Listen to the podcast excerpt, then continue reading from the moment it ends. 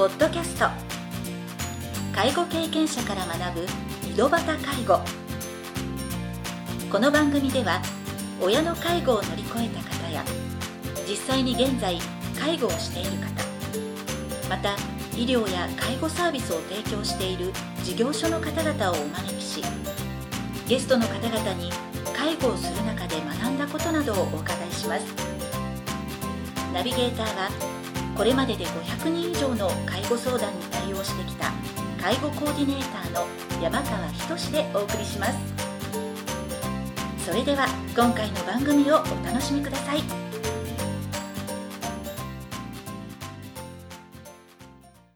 皆さんこんにちは。第67回目の井戸端介護を始めます。今回から福富屋代表の寺田仁さんをゲストとしてお招きしております。寺田さんは1972年に神戸市でお生まれになりましたが接客業営業職などを経験した後に2006年に縁あって北九州市で不用品回収業を始められました。現在はさまざまな現場経験からお客様の思いに寄り添うことを第一に考え整理整頓のプロとしてご活躍されています。番組は3回に分けてお届けしますが第1部では寺田さんが不用品回収の仕事を始めたきっかけなどについてお話を伺いたいと思います。それでは第1部を始めさせていただきます、はい、はじめに寺田さんが不用品回収の仕事を始めたきっかけなどがあれば教えてください。私あの前職営業マンだったんですけど、はい、あの当時の元同僚が廃品回収の仕事を始めたのがスピーカーつけて回る町内を回るっていう。それを始めたのがきっかけでであと追うように僕もちょっとその会社を辞めまして、はい、見学に行った時に非常に興味を持ちましてそこから急に独立っていう形なんですけど、はい、もうその当時の感覚的にはその何の志もなく手軽に、はいはい、あの業種的にその入り口の大きな誰でも入れるような業界だったので、もうポンと飛び込んだっていうのはもう正直なところですね。単純にもうその独立できるっていうことだけですね。興味を持ったっていうのと、まあ、知り合いが始めたから、まあ、ついていったっていうのも、はい、何かそのその前職が営業の仕事だったっていうことなんですけど、はい、営業のお仕事でちょっとなんかまあ、独立したいなっていうもともと芽生えてたっていうのがあるんですかね。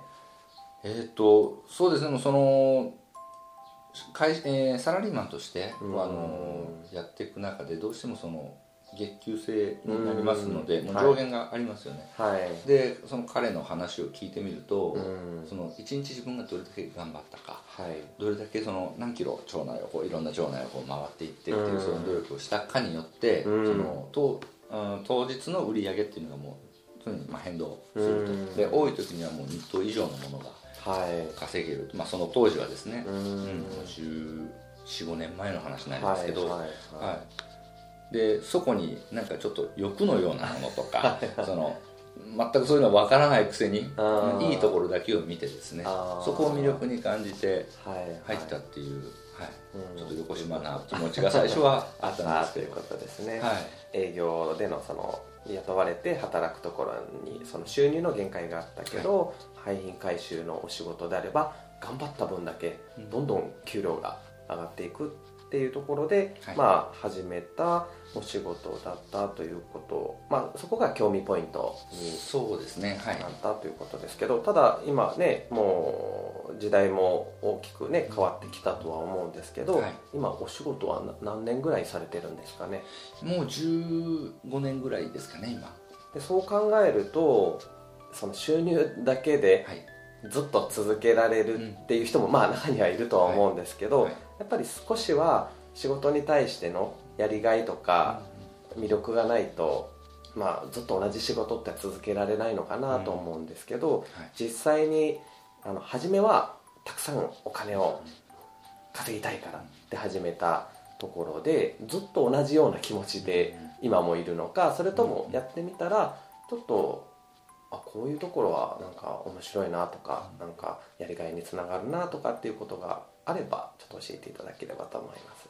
そうですね。その、まあ、サラリーマンとしてその営業をやっている時はですねやっぱりその日々ルーティン化された中でもう日々同じことをややっていくと。はい。でそこに飽きが生じてみたりそのあ慣れることでうんなんていうんですかね。そのちょっとズボラな作業内容になって仕事内容になってみたりっていうこともあったんですけど、うん。まあ、この業種に関してはその同じ現場って2つとないので、はい。常に何かが違う、うん。でその自分の何でしょうそのまあのスキルの部分でどこまでできるのかとか、はい。うん、そういった部分をいろいろ日々試されていく、重たいもの一つ持つんでもコツがありますんで、はいはい。そういうの自分のその日々成長にもつながるし何よりそのうん。片付けてお題をいただきながら、うん。お客様からうん「ああんたに頼んでよかった」とかうん。感謝の言葉いただけるんですね。うん。それが何よりちょっと僕やりがいに感じまして、はいはいはい。で、まあ、同じこういう仕事をやるんだったら、うん。もっとこう人を喜んでもらってうん。でそれがまあなんかこう社会貢献みたいなことにつながっていくんであればうん。いいんじゃないかなということで一生懸命本気でちょっとやってみようと。はいはい。最初の気持ちをちょっと変えてですね。そういう気持ちの変化があったのはなんかはい。何年、まあ初めてすぐだったのか。そうですね。ほぼほぼすぐだったですね。もう半半年も経ってないと思います。23か月で。はい。うん。なんかその収入以外のやりがいっていうのを感じるようになったっていうことですね。ぱりはい、だから最初はその彼自体が、うん。ぼあの僕の師匠に当たるその,、ね、その元同僚のはい。彼自身がどうしてもそのお金の方が先だったんですね、はいはい、うん。だったのでそのこうやったら儲かるよっていうそのノウハウは教えていたんですあでただそのどうしてもお客さんと打ち合わせをしっかりしたりする中でやっぱおお客様のその状況今はい。の住環境であるとか、うん。あの生活状況であるとかっていうのは、まあ、見え隠れしてしまう、うん。うん。でその中であじゃあ僕がそこで何か役に立てることはないんやその後ご利用しすれば、うん。極端な話5万円もらえるかもしれない、うん。売り上げが5万円立つかもしれない、うん。でも僕がいろいろ寄り添って提案することでうん。1万円になるかもしれない、でも、うん。1万円になったとしてもそれでその方が喜んでもらえてうん。その後僕らがその作業をした後の生活に何かこうね、新しいこうちょっとすっきりした気持ちで、うん。うん臨めて臨めるのかとか、うん。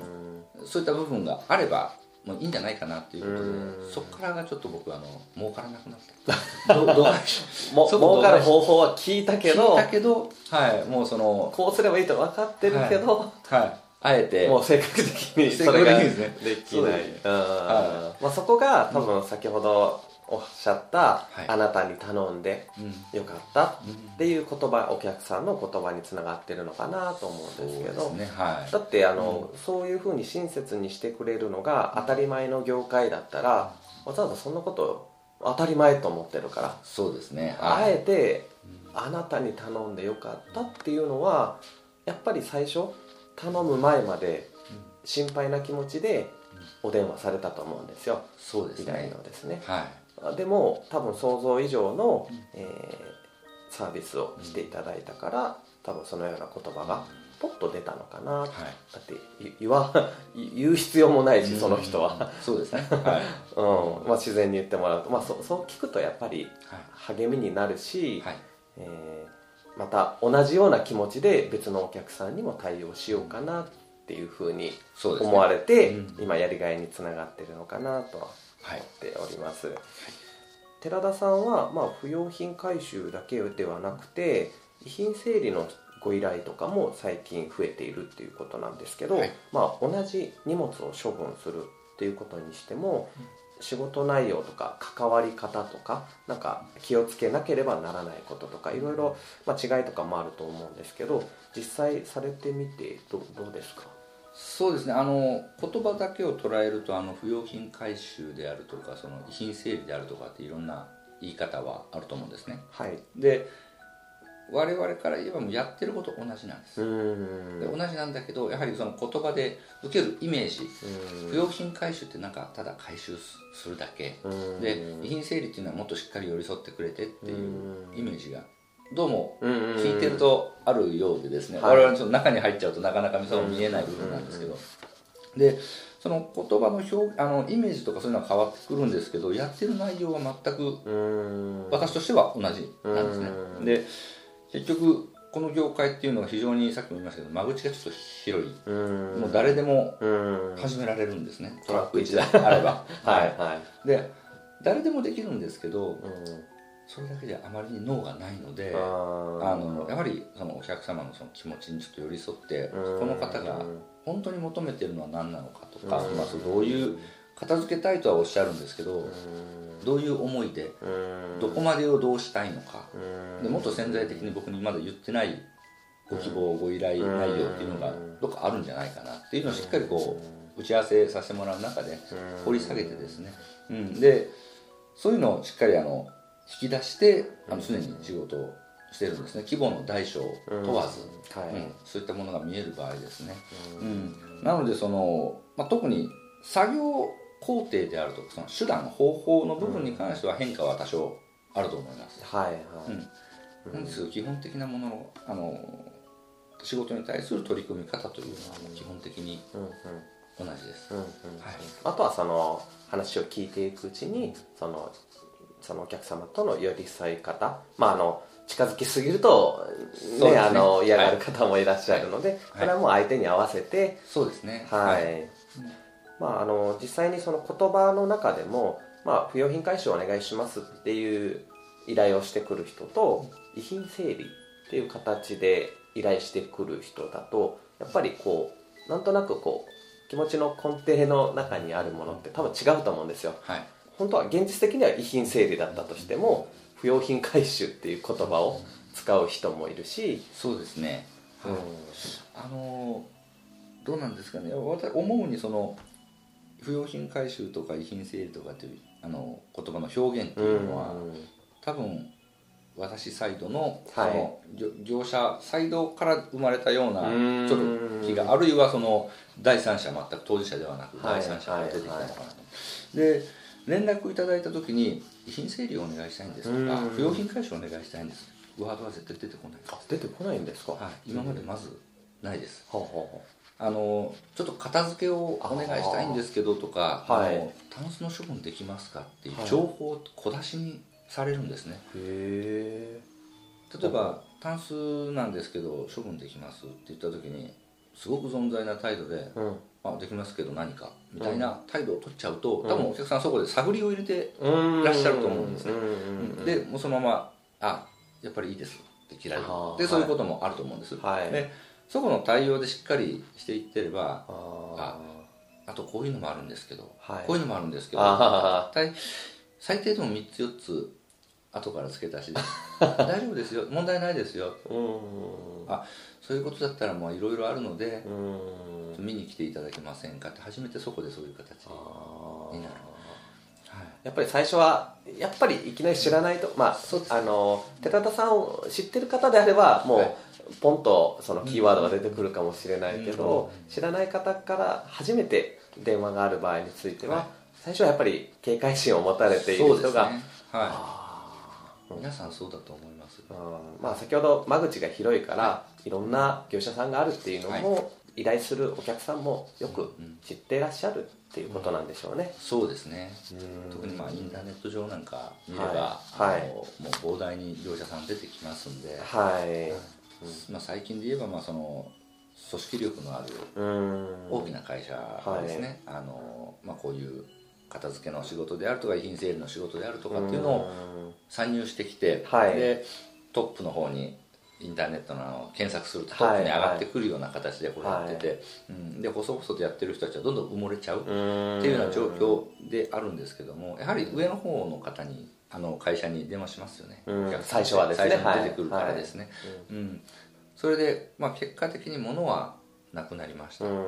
なくなったんだけど床に傷が入ってたとかああのなんでしょうね。例えばお仏壇を処分してもらう時に投げて積んでたとか、うん。という時あるんですね、うん。うん。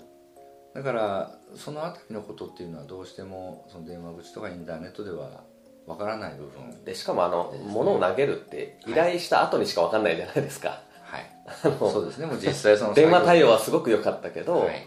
あの業者さんね、まあ、き来てくださった、うん。あの方は業はい。そういうものを雑に扱うような人だったっていうことも、まあ、実際にあると思うんでですね、はい。まあ、そこら辺は、まあね、今回その第3部の中でもですね、はい。またいろいろお伺いしたいなと思います、はい。ありがとうございます。ありがとうございました今回は寺田さんが不用品回収の仕事を始めたきっかけなどについてお話を伺いました。次回第2部では不用品回収などのお仕事で学ばれたことなどについてお話を伺いたいと思います。それでは次回の配信をお楽しみに。今回の番組はいかがでしたか？この番組ではリスナーの皆様からのご質問なども受け付けておりますメールアドレスはひとしの h 小文字で h. 山川19アットマーク gmail.com h. 山川19アットマーク gmail.com ですそれでは次回の配信をお楽しみに